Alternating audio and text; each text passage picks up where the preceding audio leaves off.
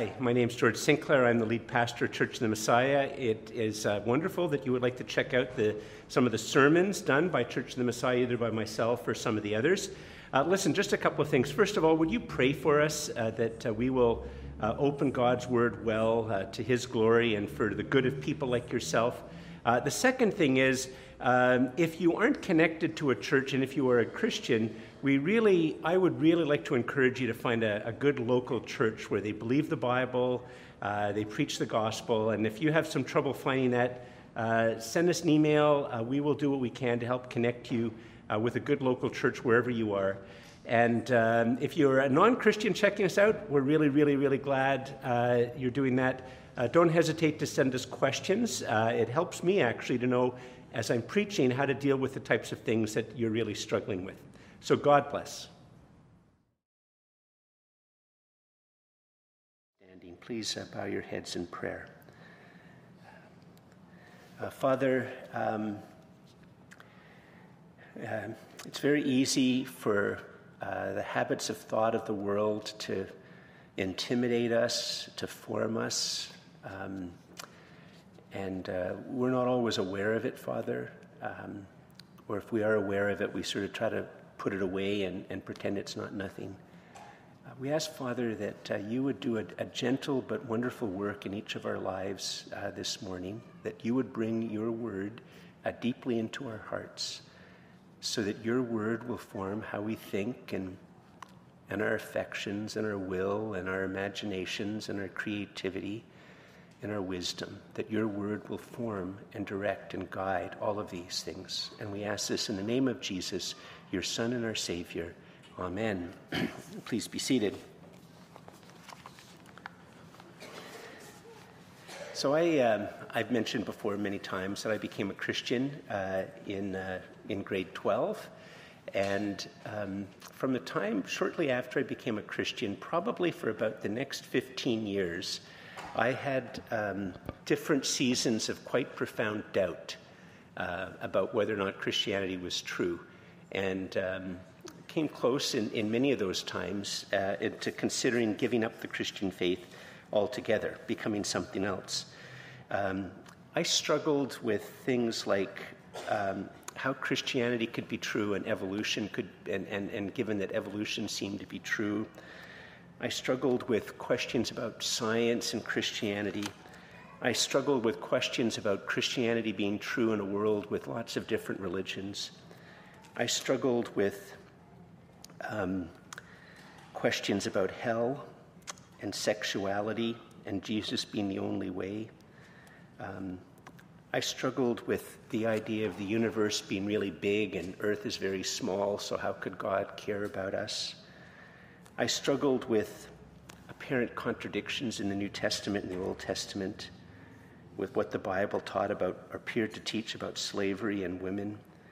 And then, of course, interwoven throughout all of those types of things were times when I was just struggling with, frankly, my own unworthiness and guilt about some of the things I had done and, and were failing to do as a Christian. And so, for about 15 years, this, by the way, includes when I was ordained. Um, you, you, know, like things like the things in the Bible and the contradictions in the Bible and other apparent contradictions in the Bible, like when you're studying the text very closely, you become aware of things which are there which you'd never noticed before, or teachings which had never struck you that, you know, that way before. And then said my own feelings often of unworthiness and, and not really having the gospel in my heart. There have been many times over that, I mean, it wasn't like I was just one mess for 15 years, but there'd be seasons where these things would be very powerful. And I, am not boasting or anything like that. And, and, by the way, I'll find out in heaven probably that the, the reason I got through most of those times, if that all of them, was probably because somebody was praying for me. And, um, and that's what got me through them. It's one of the reasons why it's really important for us to pray for each other, especially pray for those of us who are in positions of leadership. And, um, and, and in every case, I, I come to understand better how these different things worked, understand better what the Bible actually said about slavery and, and whether, in fact, there were contradictions and, and how to understand Christianity and science. I, I'd come to think these things through.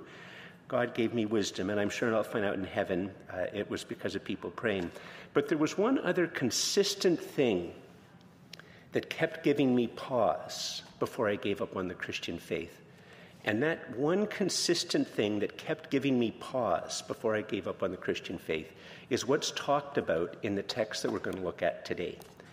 And um, it wasn't that it was the Bible that said it. It wasn't as if I just said, oh, well, the Bible says it, so therefore I'm just going to accept it. But by the way, I think if the Bible, if you're a Christian and the Bible does say it, you should accept it. I think that's, that's just the case.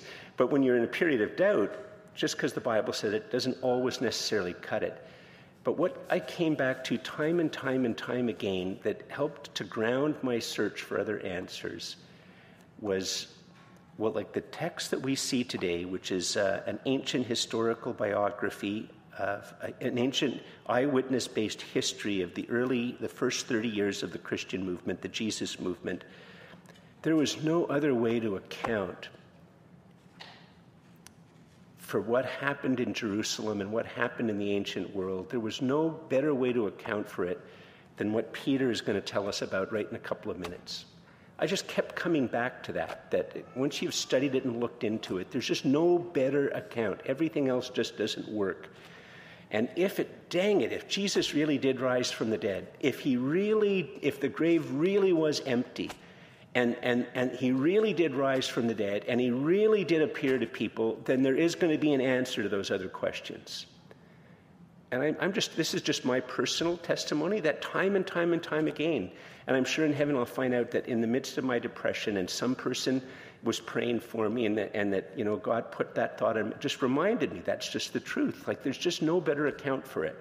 So let's look at this today. If you would take your Bibles, uh, some of you, if you have these, I, I, think there's still some of them left if you don't have one. These are a journal, uh, Acts of the Apostles, and uh, we're going to look at Acts chapter 2, verses 14 uh, to the end of, of this, uh, this sermon or, or this sort of uh, witness, so to speak. And uh, just before we start uh, reading it, um, I mean, it, it, I always feel funny when I talk to people and I, I quote the Bible. Um, I mean, I don't feel funny. I, I have to re say that. But there'd be really good ways to take little clips of what I said and make me look like I'm saying the opposite of what I'm saying. Is when I have the opportunity to talk to a person outside the Christian faith about the Bible, or about why I'm a Christian. I, I, one of the things I tell them is I said, you know, it looks like this. It looks like obviously a holy book and, you know, and all of that. And this one looks obviously like a very, very, you know, it's like artsy type of thing, nice paper and all of that. But what you need to understand is that what we're looking at today is um, an eyewitness based history uh, that was, uh, that talks about, so he, he wrote one book an eyewitness, an eyewitness based biography of what, who Jesus was and what he did. And then he immediately wrote another book which describes approximately the first 30 years of the, of the Jesus movement. And this eyewitness based uh, history, uh, and not only is, this, is the writer interviewing eyewitnesses, but he himself was an eyewitness for uh, some of the stuff that happens in this history. Uh, and he completed it uh, probably within months of the end of the book. So at the most, it's 30 years away uh, from these early events. Uh, but at the, at the, smallest, it's just maybe a month or two after the, the last event in the book. And so this is first recognized as. Um, this was first recognized as a, a really good, true history, and then Christians came to give it an extra status, which is that it's the Bible. So if, if you're watching this, or if you're struggling with whether you're not you're going to walk away from the Christian faith, it's you're sort of going through a period of deconstruction. Um, uh, where if you're watching this and you're sort of curious from the outside, that's just begin by that. A, a very simple thing that it's a, an ancient history, eyewitness based, and in many cases, eyewitness history. And what's just happened before this in the story is, uh, and last week I gave the actual dates. Uh, there's so many historical references um, in both Luke and what we now call the book of Acts that they can date a lot of events in it.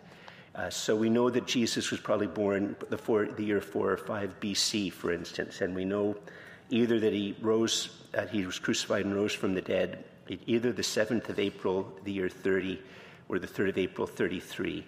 And I, I, think it was the year 33, but it could be either one of them.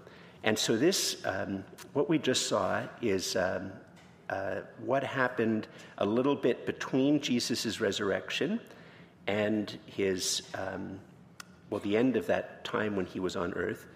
Uh, and this book gives eyewitness testimony that Jesus had really physically risen from the dead.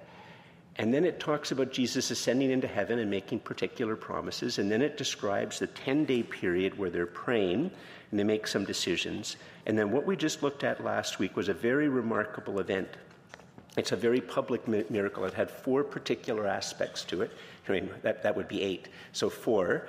Uh, four particular aspects to it. First of all, they're in a room, uh, maybe like this, obviously a bit smaller. And as they're sitting and praying, all of a sudden they hear a mighty it sounds like a tornado is in the room. And not only does it sound like there's a tornado in the room, the sound is coming from above down here. Now, it was, I was thinking about this this week um, uh, a, lot. If that happened to us right now, we would, we'd all be looking at Andrew and think, what's Andrew doing to mess with us? Because there's a sound system, and that just as a bit of a joke, he figured out some way to, to rig the sound system so it could sound like there's a rushing mighty wind that comes from up to down. But there's no, there's no sound systems back then. And so, this sound, which is going to be so loud that it's going to draw a huge crowd from outside of the room, um, there's no reason to understand. The other thing, which I, have really been thinking about it this week, is that um, there was no movement of air in the room. So it sounded like there's this huge rushing wind coming from above into the room. It's very, very loud. It's so loud that it's going to attract a huge crowd of people to come and try to figure out what's going on. And they would have also seen that there's no wind. It sounds like there's a, a, a like a tornado or something, but or a huge storm, but there's no wind. And that would have been unbelievably puzzling. And the, the second aspect of the miracle, which the outside crowd can't see, but the inside 120 so people, they could have seen one fire appear in the room, and then that one fire separate into individual flames of fire and, and descend on each person and rest on them. And then they obviously start to burst out of the room. It's as if the, the, that these two miracle, these two aspects of the one miracle push them outside of the room. And when they're pushed outside of the room, the third aspect of the miracle is there that even though they still speak with working class Galilean accents, they're speaking uh, dozens and dozens and dozens of languages fluently. And the whole crowd that's gathered by this point in time, that's the second thing they see. They don't, they don't see the thing with the fire, but they see the second thing. And then the fourth thing, with the fourth aspect of the miracle, is not only are they speaking in all of these different languages, uh, but they're declaring God's praises with quite great clarity and, and confidence. A type of clarity and confidence that you would not normally expect for people of their socioeconomic status, which is how we would talk about it today. And so there's a, been a big crowd gathered, and they ask the question, what does this mean? Like, what on earth is going on, and what does it mean? And so now our story c- takes up uh, Peter answers that question, what does it mean? And here's how it begins in verse 14. But Peter, standing with the eleven, lifted up his voice and addressed them. So, what it is, there's been about 120 people that this has happened to, and um, uh, and they're all sort of there, and there's a huge crowd all around them. But Peter and the 11 others apostles, they sort of step forward. And as they step forward, Peter's going to be the one who's going to speak. And here's what he says Men of Judea and all who dwell in Jerusalem, let this be known to you and give ear to my words. For these people are not drunk, as you suppose, since it is only the third hour of the day. So just sort of pause there. What I left out in the event before is so you have the sound of the, the wind without any wind. Uh, you have these Galileans speaking other languages with Galilean accents. You have them declaring uh, God's praises. And people are saying, What on earth does it mean? And some people said, Well, they're just drunk. Now, so Peter now just dismisses that. It, it's, um, it's a really interesting feature there, and it's actually something that can be very, should be very hopeful to us. Is uh, there are some people who are just flippant. They're clever with words. They're quick with words, but they're unserious and flippant. and they'll say things in an unserious, flippant type of way to try to knock you off your feet. They've been around for 2,000 years, and they're still around today. Not everybody's serious. They, they might look very serious, and they might have a, a serious list of degrees, and they might, you know, have everything about them. You know, they might have in, in our day, you know, the right type of beard and the right type of tattoos and the right type of seriousness and the right type of hair and all of that type of stuff. But underneath all those appearances of seriousness, they're flippant and unserious. I mean, really? Being drunk accounts for the noise? like that. So it'd be rude to say to such flippant people and laugh at them, although maybe that's what they need is a belly laugh at their expense because they're trying to undercut you. Uh, but it's an, un, it's an unserious explanation of, the, of, of, the, of, the, of what's just of what they've all seen. And so Peter continues then in, in verse 13, uh, verse 16. So he said, I'm going, to, I'm going to tell you the explanation. I'm going to tell you the meaning and the significance of what you've just all seen. They haven't seen the fire, but they've seen the other three things. In verse 16, it goes like this uh, But this was what uh, was uttered through the prophet Joel. So now he's quoting somebody who wrote, nobody knows exactly when Joel was written, but uh, let's say 600 years earlier. And, uh, you know, once again, if you're a, a, skeptic or somebody deconstructing your faith, um, well, just remember what's going on. It's not as if Joel, uh, Peter just got up one day, you had just 120 people, and all of a sudden they just say to start saying to the bystanders, by the way, did you know that the Holy Spirit just fell on us? And why, did the, why, do, why do I think that? Well, here's this text in Joel. And they go, well, that doesn't really follow. Like, why should we believe that just because you said it? See, here's the thing, and here's where it's easy to become flippant and unserious. Something has to account for what just happened. Something has to account for it. So Peter's giving an account. There was a flippant, unserious response. Now Peter's going to give an account. And he begins, um, he begins by talking about a promise that was made by Peter's going to say, God made a promise over 600 years ago. And that promise that he made 600 years ago explains what we just saw. Listen how he goes by it. So, verse 16, but this was what was uttered through the prophet Joel. And in the last days it shall be, God declares, that I will pour out my spirit on all flesh. And your sons and your daughters shall prophesy, and your young men shall see visions and your old men shall dream dreams, even on my male servants and female servants. In, in those days I will pour out my spirit, and they shall prophesy. And just pause before I go any further. Uh, the language pour out is, uh, it would be as if it just, it's, it's not just sort of you pour out a little bit of, uh, it's not like if you, um, you know what it's like? It's as if your three year old and your two year old uh, or your one and a half year old, they come and they ask for some milk. And you get them their sippy cup, and you very carefully, because you're a good mom or a good dad, you, you know that if you, if you pour this much in the sippy cup, they're just going to throw most of it out. So you pour this much in their sippy cup. And, and, and no, that's not what it's being talked about. What's being talked about is when the three year old pours the milk for the one and a half year old in the sippy cup. That's what's being talked about. And then they pour it, and you know what? It's really fun and cool to see the, the milk keep filling and falling out of the cup. Like that's a cool, fun thing for a three-year-old to see. See, in some way, you know, it was G.K. Chesterton who said that one of the problems that we have understanding the true and living God is that He's too young for us.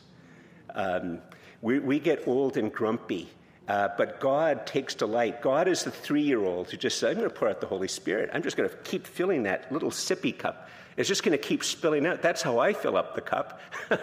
and we think God has to have all this dignity and everything. And he's like a three year old, he's like a, a young kid. And so that's, that's the image here. And, and so that's going to fit, by the way, because the word spirit is also the word for wind and breath. And so there's a, an automatic tie in. They've just heard this unbelievable windstorm, but not seen any wind. The only thing they've seen other than the sound is that all of a sudden, ordinary Galilean working class and peasant people are speaking in other languages and praising God. And Peter's going to say this story, this, this poem 600 years ago, is explaining what has just happened. That's what Peter's saying. And one of the things, just as another aside, that's so glorious about this is, is look at it. It says, listen, it doesn't matter if you're a slave or free. It doesn't matter if you're young or old. It doesn't matter if you're rich or poor. It doesn't matter if you're a male or a female. This is not a promise that's based on social class or skin color or ethnicity or uh, education. This is something which God is giving to anybody. Now, He's going to give the criteria for it, but it's, it's just this massively, massively generous gift that has nothing to do with the normal ways that we in our culture and every culture value human worth.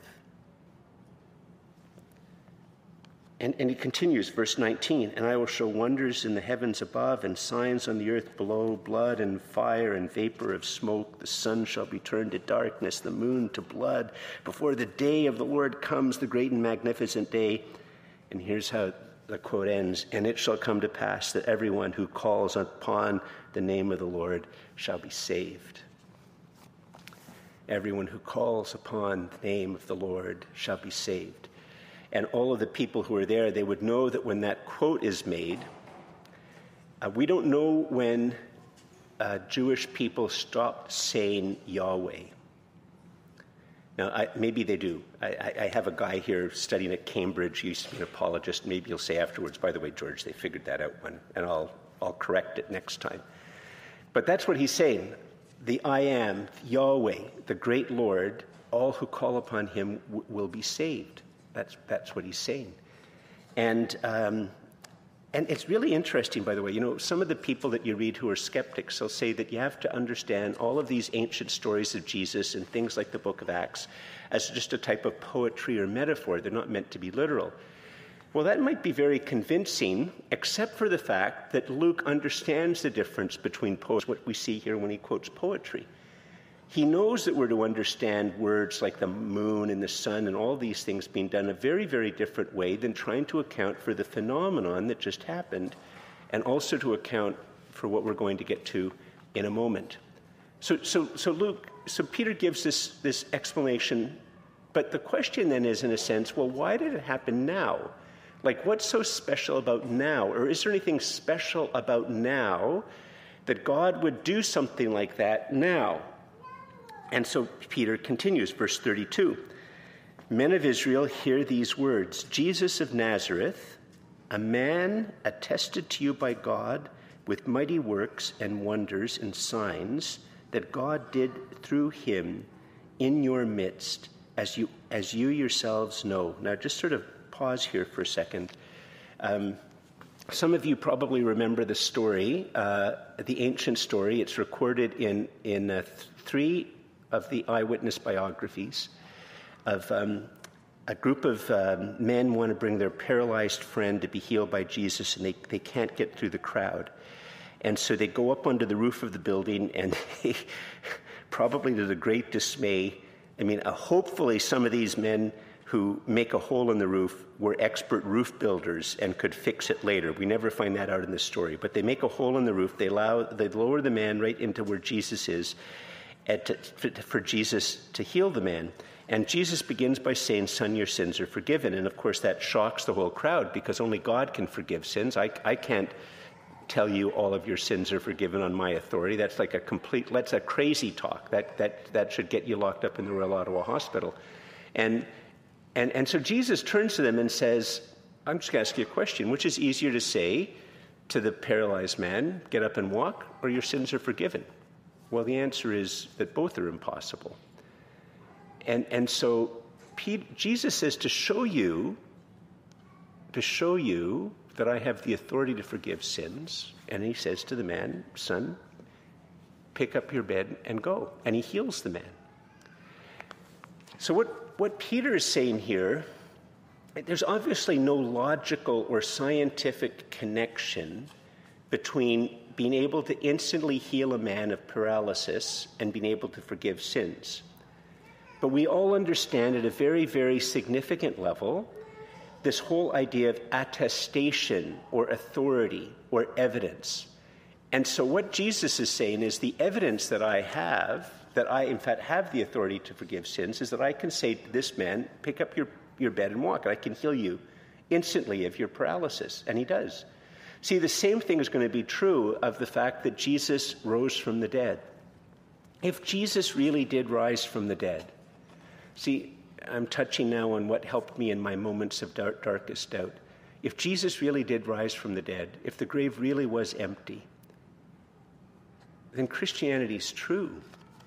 I might not know in the instant how to connect the Christian faith to evolution or to science or dealing with issues of slavery or the Bible talks about women or hell. I might not know in the moment how to solve those, those particular questions, but if Jesus really did rise from the dead, then it's true. And there's going to be an answer to those things because Christianity is true.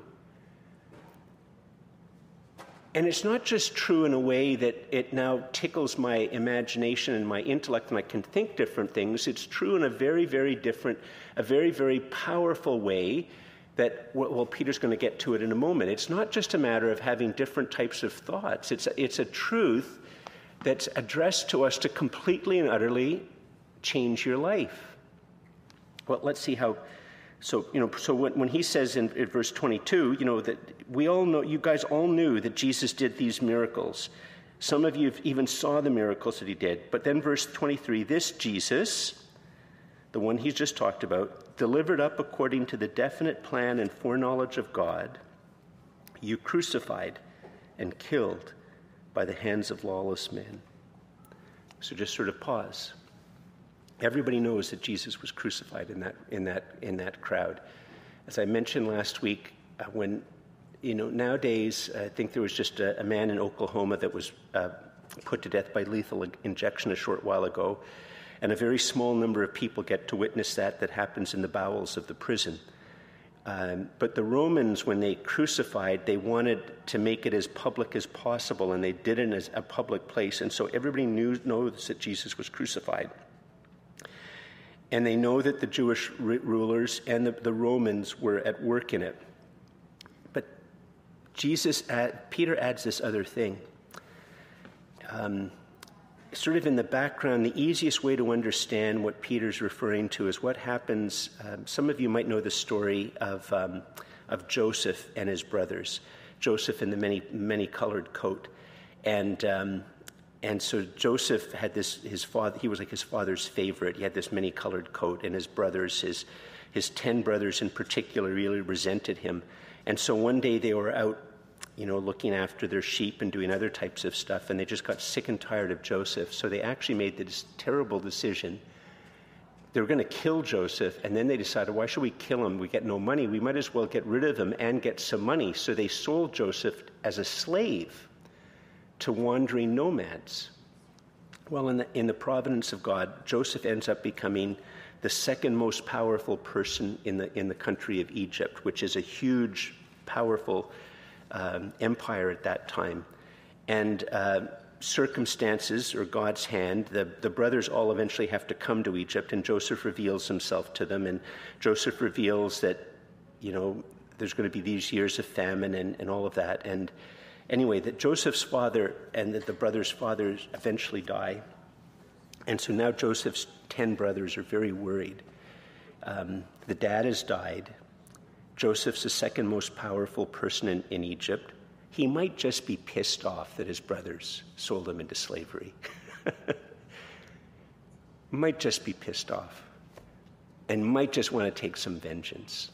So the 10 brothers cook up a lie uh, that the, their dad wanted to make sure that Joseph forgave them. And they go to speak to Joseph. And Joseph sees through the lie.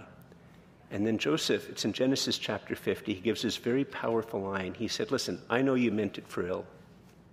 I, knew, I know you meant to hurt me and do it for ill.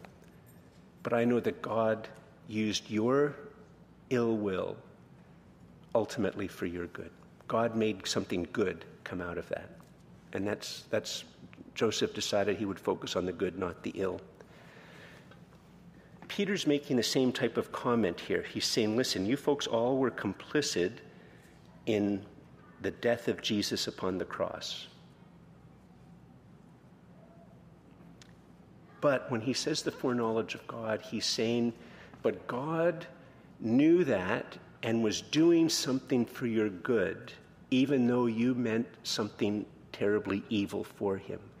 So you did mean something evil for Jesus, but God and Jesus meant something good for you, and they were using the evil that you did for something good for you.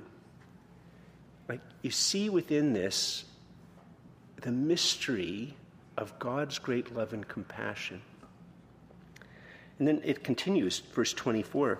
I have to watch the time. God raised Jesus up, loosing the pangs of death, because it was not possible for him to be held by it. Now, David wants to bring this all home, and he, he wants to bring home to them. Well, let, us see what he does. He quotes a psalm. For David says concerning him, I saw the Lord always before me, for he is at my right hand, that I might not be shaken. Therefore, my heart was glad and my tongue rejoiced. My flesh also will dwell in hope. For you will not abandon my soul to Hades, or let your Holy One see corruption. You have made known to me the paths of light, life. You will make me full of gladness with your presence. And so Peter's going to point out that this, this psalm of David implies that David dies but doesn't die. He ends up being alive. And so Peter continues, verse 29 Brothers, I may say to you with confidence about the patriarch David that he both died and was buried, and his tomb is with us to this day. In other words, his body did see corruption. David can't be talking about himself. Being therefore a prophet, verse 30, and knowing that God had sworn with an oath to him that he would set one of his descendants on the throne, he foresaw and spoke about the resurrection of the Christ that he was not abandoned to Hades, nor did his flesh see corruption. This Jesus God raised up, and of that we are all we all are witnesses. Now pause. What's happening is that Peter is explaining what just happened with the sound and the, and the speaking in tongues. But he's now saying the reason this all happened is because of some horrendous event that had happened 50 days earlier, 53 days earlier, when Jesus died upon the cross. But 50 days ago, three days after that, he appears alive. Now, we're going to see in a moment that 3,000 people give their life to Christ at the end of this talk. And this was the thing which I came back to time and time and time and time again how can you explain, like, if they were to go ahead and said, Jesus, we're going to say in a moment that God raised Jesus from the dead, and they could all just laugh and say, listen, it's going to really stink after 50 days, but we can show you where the body is. Like, we can open up the tomb, we can show you where the body is, or we can tell, yeah, it was stolen, some of you who go to Jerusalem at that time of the year, you know that the ground's all very, very, very hard, and it's the, the town is crowded. You just can't get rid of a body that's going to stink to high heaven and not have anybody notice it. And, and all they have to do is just show you where the corpse is, and then they can just laugh at these people and say, You guys are, are moronic fools to believe anything like that. But the grave is empty, and they can't find the body. And 3,000 people give their lives to Christ. 3,000 people. Because you see, what, Jesus, what Peter is doing here is he's showing that the death and resurrection of Jesus isn't just this sort of weird one off thing that God did, but it's, it's connected to these larger stories and these larger promises. And these larger stories and these larger promises are true. And if Jesus really did die upon the cross and he really did rise from the dead, then these larger overarching stories are true. It means there is a God who does exist. It means that if you call upon the name of the Lord, you will be saved. That you can know that. That, that the language of calling upon the name of the Lord to be saved means there is going to be a final judgment. You, you will be judged for what you've done. And if you've spent your entire life turning your back on God, at the end of the way, at the end of the age, God will say, Well, your will be done. And your will has been to completely and utterly disregard God. And as I've talked about in other places, the result is that, well, that you spend an eternity away from God. It, it means that death becomes your shepherd. It means that, in a sense, an eternal decomposition and, and falling apart of yourself, that that's your fate. And you can be saved by it, not because of anything good, not because you're upper class, not because you're male, not because you're female, not because you're African or Jewish or, or heterosexual or homosexual or trans or none of those things are of any virtue. The only thing that works is you call upon the name of the Lord and you will be saved. And who is the Lord? It's the Lord Jesus Christ. This man that you crucified because at the end of the day, who cares about one guy? We're just like, and you do something evil, but God takes that evil that you do and He does this remarkable thing that you can be saved. And it's going to describe what that means. Look at verse 33. He, uh, well, um, uh, I'm just going to skip down to verse 36. There's a, another scripture quote about the exaltation of Jesus.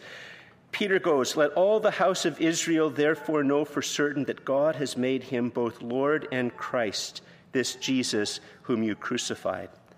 Remember, he quoted from Joel, All who call upon the name of the Lord will be saved. So the crowd, now when they heard this, they were cut to the heart and said to Peter and to the rest of the apostles, Brothers, what shall we do? And Peter said to them, Repent and be baptized, every one of you, in the name of Jesus Christ for the forgiveness of your sins, and you will give, you will receive the gift of the Holy Spirit. For the promise is for you and for your children, for, and for all who are far off, everyone whom the Lord our God calls to himself. And with many other words he bore witness and continued to exhort them, saying, Save yourselves from this crooked generation. So those who received his word were baptized, and there were added that day about 3,000 souls. What else can account for the fact that within 30 years of the death and resurrection of Jesus, there were tens and tens of thousands of Christians, and there were Christians even in Europe and throughout the Middle East, and what we now know of as Northern Africa? What else can account for this remarkable thing other than the true death and resurrection of Jesus? That the grave really was empty, and that something like what is just also here being accounted for the gift of the Holy Spirit is, is true. And it's, it's not just something now that means I have to change how I think, but it does mean you have to change how you think. It, it, it's going to change how you think about, uh, about you know, human beings and, and human values and, and, and, and justice and, and right and wrong and I, I, could go into this story about there's something in this story which profoundly critiques critical race theory. If I, that would be a whole other talk. It's a profound rejection of critical race theory at a, a very significant level. Not, not the, it, it actually subverts critical race theory, but fulfills it. The fulfillment of critical race theory is this, this profound equality. That's what, they, that's what critical race theory desires and, and you get that desire in the description of Joel that it's for slaves and it's for the and, and for slave owners and it's and, and it's for people of all different language groups. And, and all of these things that critical race theory longs for is fulfilled in this, but there's a profound rejection of the whole understanding of race and and power structures, which are all here, the, and, and, and on and on and on and on and on. You, you, there's all these things that are going to cha- have to change the way you think or start to change the way you think. But the bottom line is this we human beings struggle with whether or not when we do wrong, we all have this intrinsic sense that there's not just something that we've done wrong, but there's some, and, and maybe the other person will forgive us, but there's this other sense that there's something more to forgiveness. And, and what that is, is a, a, an echo, a, an intuition that there is a God who's involved in every wrongdoing. That when you do something wrong, it's not just against the person, it's not just against the animal. You can do wrong things to animals. It's not just the creation, because you can do wrong things to the creation. That, there's, that God is involved in that act of wrongness. And what we crave is forgiveness to be free, but we also ultimately crave forgiveness from God. And that's why Jesus died on the cross. It's not just so we can think about about science and evolution and critical race theory and the dignity and the worth of, of, of women and children and the unborn in a, in a different way and understand their full dignity and worth. It's this profound message that you can be saved, that when you're in periods of darkness and depression and despair, That's not going to be the final word about you. When you put your faith and trust in Jesus, the final word about you is that you've been saved, that God has forgiven all your sins, that He's given you the Holy Spirit to live within you, that you have been made new. You might not feel it, but from God's perspective, you've been made new. He's received you to Himself. You now belong and own to Him, and He will never let you go. You've been saved. And it's true. It's not like Santa Claus or the great pumpkin. It's true. It happened in history. And you can be flippant and clever and give unserious, incurious answers to all of these things. But if you press into it, you'll see that this is the truth. And it's the truth for you.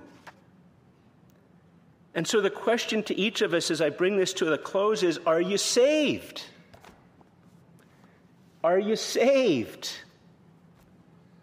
And if you're not, there's no better time than now to call upon the name of the Lord Jesus Christ and ask Him to be your Lord and Savior. And baptism symbolizes what He does. It's a public act, but it symbolizes what He does. There's three senses of, of, of the word baptized. Uh, one sense is it's a washing you know, when uh, in one of the accounts, when there's a woman who, who wets Jesus' feet with her tears, the word for that is, there is baptize. She baptizes his feet with her tears. There's a sense of washing. There's also an, a sense of immersion, and which is going to symbolize it that you know when Jesus washes you away, you're, you're clean. Um, the image of, of being immersed is, is going to be an image of of identification with Jesus. So you, he dies your death and he, he gives you his life. And, and the third image is uh, infusing. And, and that's also the image that this is something that goes in the very center of who you are. It's, it's this receiving this news goes right into the center of who you are.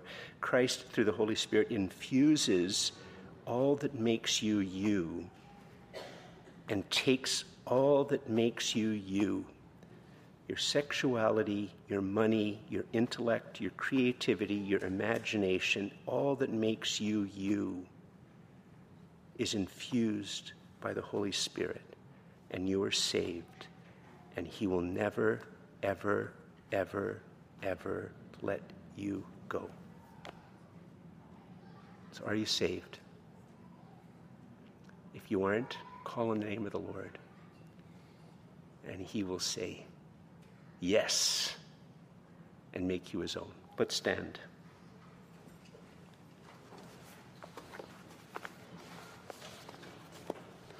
Our heads in prayer. Father, first of all, we confess before you that we don't even like using the word saved. We know that that's uh, the world makes fun of us if we use that word. But Father, it's, it's a Bible word, it's a precious word. Help us to know, Father, how to talk to people who are curious about the Christian faith or are skeptical and help us to know wise ways to talk. But Father, help us to cling to this profound and beautiful truth that when we put our faith and trust in Jesus, that we are saved, that I am saved.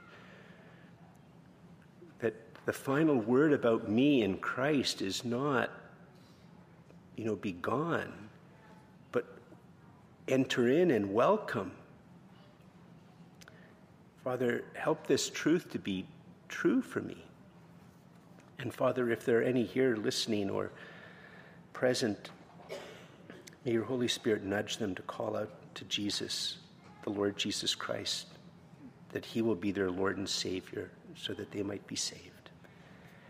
And we ask all these things and thank all these things in the name of Jesus, your Son and our Savior. Amen.